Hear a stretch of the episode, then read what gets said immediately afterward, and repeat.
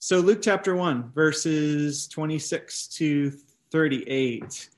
So, I want to um, just ask us once again as we wrap up our time in Advent what are you waiting for?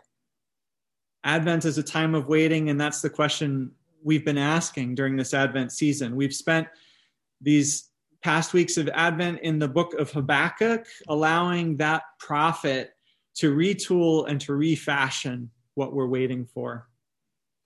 Habakkuk taught us to wait for justice, to wait for salvation, to wait for the world to be made right. And he's taught us that waiting involves faith the kind of faith that trusts God when we can't see what God's doing, we can't feel God's presence, the kind of faith that humbly acknowledges that God's ways are often mysterious and inexplicable and even baffling. And we have seen that what we're waiting for is going to come us through come to us through the reign of a king. That wasn't explicit in, in Habakkuk, but it's something we've been reminding us ourselves of week by week in the services and as we've been lighting the Advent candle. So, what we're waiting for is going to come to us through a king whom God would send a king who would bring justice, a king who would bring salvation, who would make things right for God's people, and in fact, for all people uh, around the world. Well, it's almost Christmas now. The waiting in that sense is almost over. And so we're getting ready to celebrate the birth of this king. But if we can see Christmas clearly, if we can clear away all of the hallmark uh, sentimentality and the Amazon Prime clutter, we are reminded that after all that waiting, when the king we're waiting for finally comes, he's nothing like we expect. He's a royal surprise. And in fact, what he accomplishes ushers in a new season of waiting, a new season of mystery, a new season of bafflement one that we live in now. If we can see Christmas clearly, we're reminded that we live in this new season and we continue to wait for our King to come again. And so, for the next 15 or 20 minutes, I want to invite you into the Christmas story to see how that story sets us up for this new season of waiting and continued surprises, which is why the book or books like Habakkuk continue, uh, with all their waiting and longing, continue to be relevant to us today. Today, we look at the part of the Christmas story where an angel appears to Mary, the soon to be mother of the king. And it starts promisingly enough in Luke chapter 1. The angel Gabriel describes to Mary, the, the king's mother, when, when the angel arrives, what kind of king her son that she's going to give birth to will be. And so, first, the angel tells Mary in our passage that her baby will grow up to be great. Great. Let's think about those who are considered great. Mary lived in a time when Alexander the Great was still a recent memory. Alexander was a guy who had conquered the known world by the time he was 30 years old he almost single handedly spread Greek ideas and culture throughout the world of his day to the extent that that legacy still lasts for us today. No wonder they called him Alexander the Great. Then there was Caesar Augustus. He was the current emperor when the angel announced uh, Christ's birth to Mary.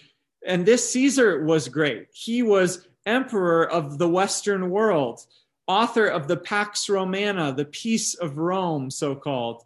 Augustus was so great that they commonly referred to him at that time as the divine Savior who has brought peace to the world.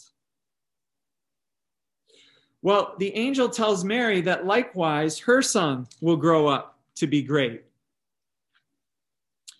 Second, the angel tells Mary that her son will be called Son of the Most High. Most High, of course, is another way of referring to God. And Son of the Most High, or Son of God, was a title historically given to Hebrew kings, if you read the Old Testament. For example, in 2 Samuel 7:14, God promises King David there that he would have a son to be the future king of Israel and God said, "I will be his father and he will be my son." To be God's son, son of the most high for the Hebrew people meant to be the one that God anointed and approved to be the king from David's line over God's people Israel. Of course, later Christians came to see even more in that title, Son of God, as uh, Luci Shaw's poem so well explored and reflected on. We, we've come to realize it's much more than a royal title. Mary's son would, in a very real sense, have God as his father and be God's son. Talk about great. Third, the angel promises Mary that God would give Mary's son the throne of his father David. Here again is the kingship theme. If we know the biblical storyline, this is what we've been waiting for, right? For someone from David's lineage to once again occupy the throne of David's line as God promised David. And that throne had tragically sat empty for far too many years. And so we're waiting for a new king to arise and to set his people free and to bring justice and to bring salvation. And now the angel announces that this child is going to sit on that throne. Finally, fourth, the angel promises Mary that her son will reign over Jacob's descendants, the Israelites, forever that his kingdom will never end. Forever. Never end. That's a mighty long time. That is a strong, stable, enduring kingdom. Again, all of this is the fulfillment of what we've been waiting for. If we've been reading prophecies like the famous Christmas one in Isaiah 9 For unto us a child is born, unto us a son is given, and the government will be on his shoulders and of the greatness of his government and peace there will be no end. He will reign on David's throne and over his kingdom, establishing and upholding it with justice and righteousness from that time on and forever. The king that the angel announces to Mary is just the one we've been waiting for. He's the justice we've been seeking. He's the salvation we've been anticipating. So far, so good. But then things quickly get surprising and confusing in the story we're looking at this morning in Luke 1. As we follow it, it begins to feel all wrong. First is the fact that the angel Gabriel finds Mary in Nazareth, of all places not in Rome, the capital of the Western world, not in great cities of culture and learning like Ephesus or Alexandria, which were the Londons and New Yorks and Los Angeleses of the day. Not even in Jerusalem, the religious capital of the Jews, where David's throne sat empty and where God's temple stood. No, Mary, the mother of the great promised king, was from nowhere important, from a small town out in the boondocks. And she wasn't even from a respectable small town. In the Gospel of John, when a guy named Nathaniel heard that Jesus was from Nazareth and he lived nearby, so he would know he lived from in Cana, which was not too many miles away. His immediate reaction was Nazareth? Can anything good come from Nazareth? You see, not only was Nazareth Nowheresville, not only did it have a reputation for being on the wrong side of the tracks, but it was in Galilee, which was often called Galilee of the Gentiles. It is in that great uh, prophecy in Isaiah 9 that I re- read another part of earlier. Galilee of the Gentiles was a derogatory term. Because you see, lots of pagan, unclean Gentiles lived in Galilee, so much so that it got this reputation. In fact, one of the Herods, who was um, a collaborator with the wicked Romans, was building their capital in Galilee, just several miles away from Nazareth, in a place called Sepphoris, full of pagan temples and all things Roman. Galilee of the Gentiles. From a, Jew- a, Jewish perspective, Galilee was like Sin City, a sleazy place full of the wrong kind of people. That's where the angel finds Mary. Second, Mary, who is the center of this story in Luke 1, is likely a teenage girl, based on the age that most Jewish girls got married at that time in that culture. Now, I realize it's inexcusably sexist, but this was the mentality of people back then. As far as they were concerned, males were better and more important than females. Men held property, men had status, men had legal rights and standing. Meanwhile, single women were the property of their fathers until they got married and became the property of their husbands. And young women, or sorry, young people in general, were considered of little value because it was old people who had all the experience and all the wisdom. An older woman in that culture at least had status and honor through her husband often. Um, and if, if she was blessed to be a mother, through her role as a mother. But Mary, at this point, is a nobody. In the eyes of her culture, she's just a child waiting to become somebody. She has nothing to offer except to help her mom fetch firewood or water and to cook the lentils. So, in that culture, what everyone would want to know is why is the angel Gabriel even talking to Mary? He should be talking to her father. Third surprising thing, Luke just highlights further what I've been saying by telling us nothing about Mary's family or pedigree. In that culture, if Luke wanted us to think Mary was a somebody despite her hometown and despite her gender and her age, he at least would have told us what tribe she was from and who her father was. After all, Luke tells us those things about the other major characters in the story so far. If you go back and you read Luke 1, you meet Elizabeth, who we're told is a descendant of Aaron, a priestly lineage. And we're told that Elizabeth is righteous. She keeps the law blamelessly, as does her husband.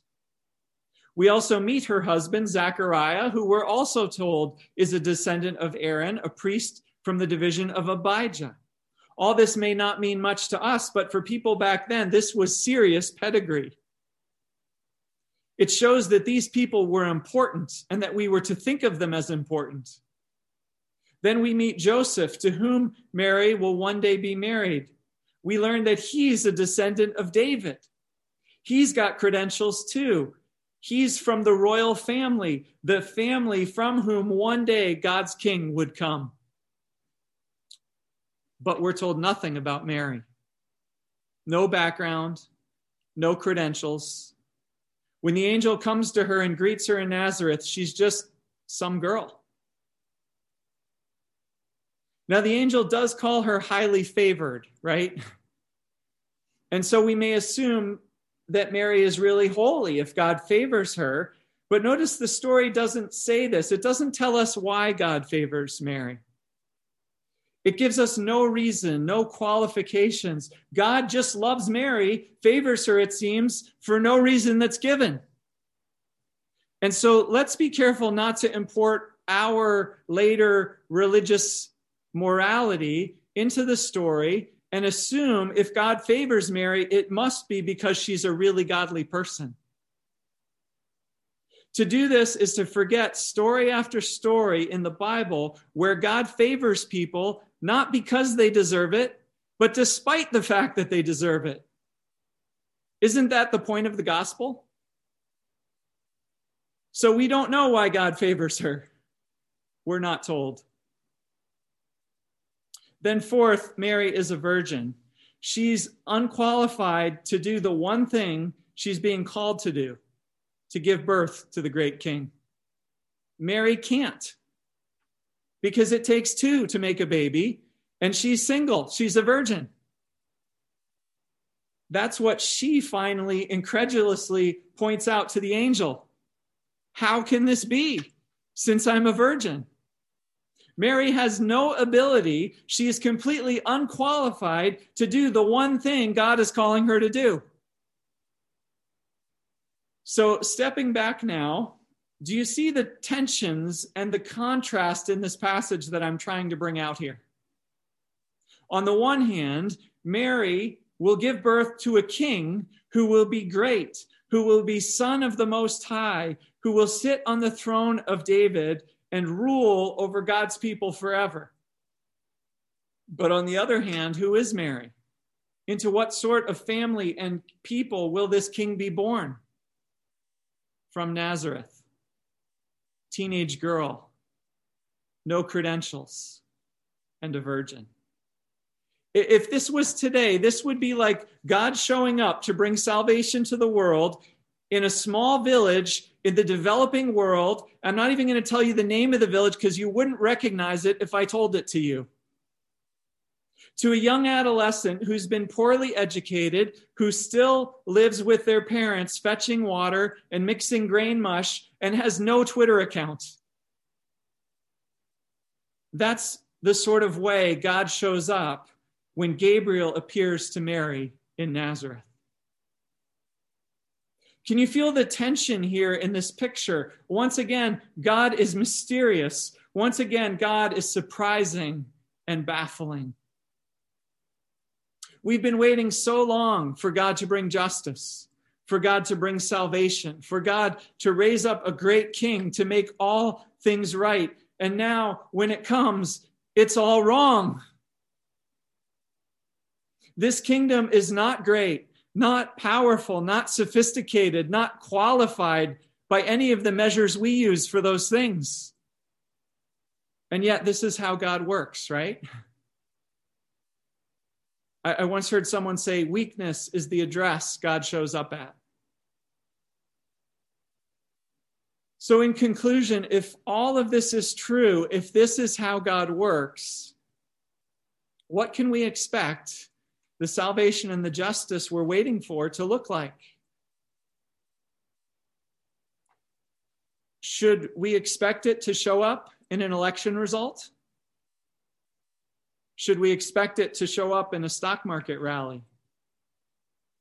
Or should we expect it to show up by being lived out and incarnated in places like where Mary was from and in people like Mary was, in the humble lives and unassuming communities of those who follow Mary's son.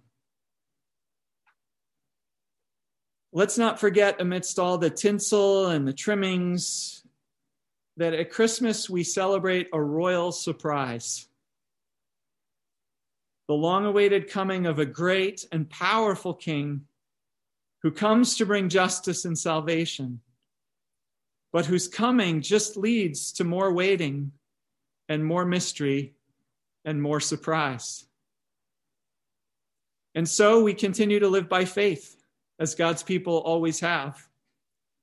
And we continue to live with mysteries and questions as we try to live out ourselves the way of this king, the way of justice, a justice which comes in humility, even if we don't fully see that justice, we don't fully see peace on earth, don't fully see salvation in this world yet until he comes again. Let's pray. God, I pray that you would continue to catch us up in the mystery of who you are, that you would wash aside some of our certainties, which are based more maybe on our own intellect or our own pride of what we think we know, or based on the boxes that we have fit you into. And may we be astounded afresh at the mystery and surprise of who you are and how you are in the world with us now. And I pray that you would open us up to the turning upside down of this world, which your son brought about, that we may be like your son and that we may be close to the people who you were, your son was close to when he came. In Jesus' name, amen.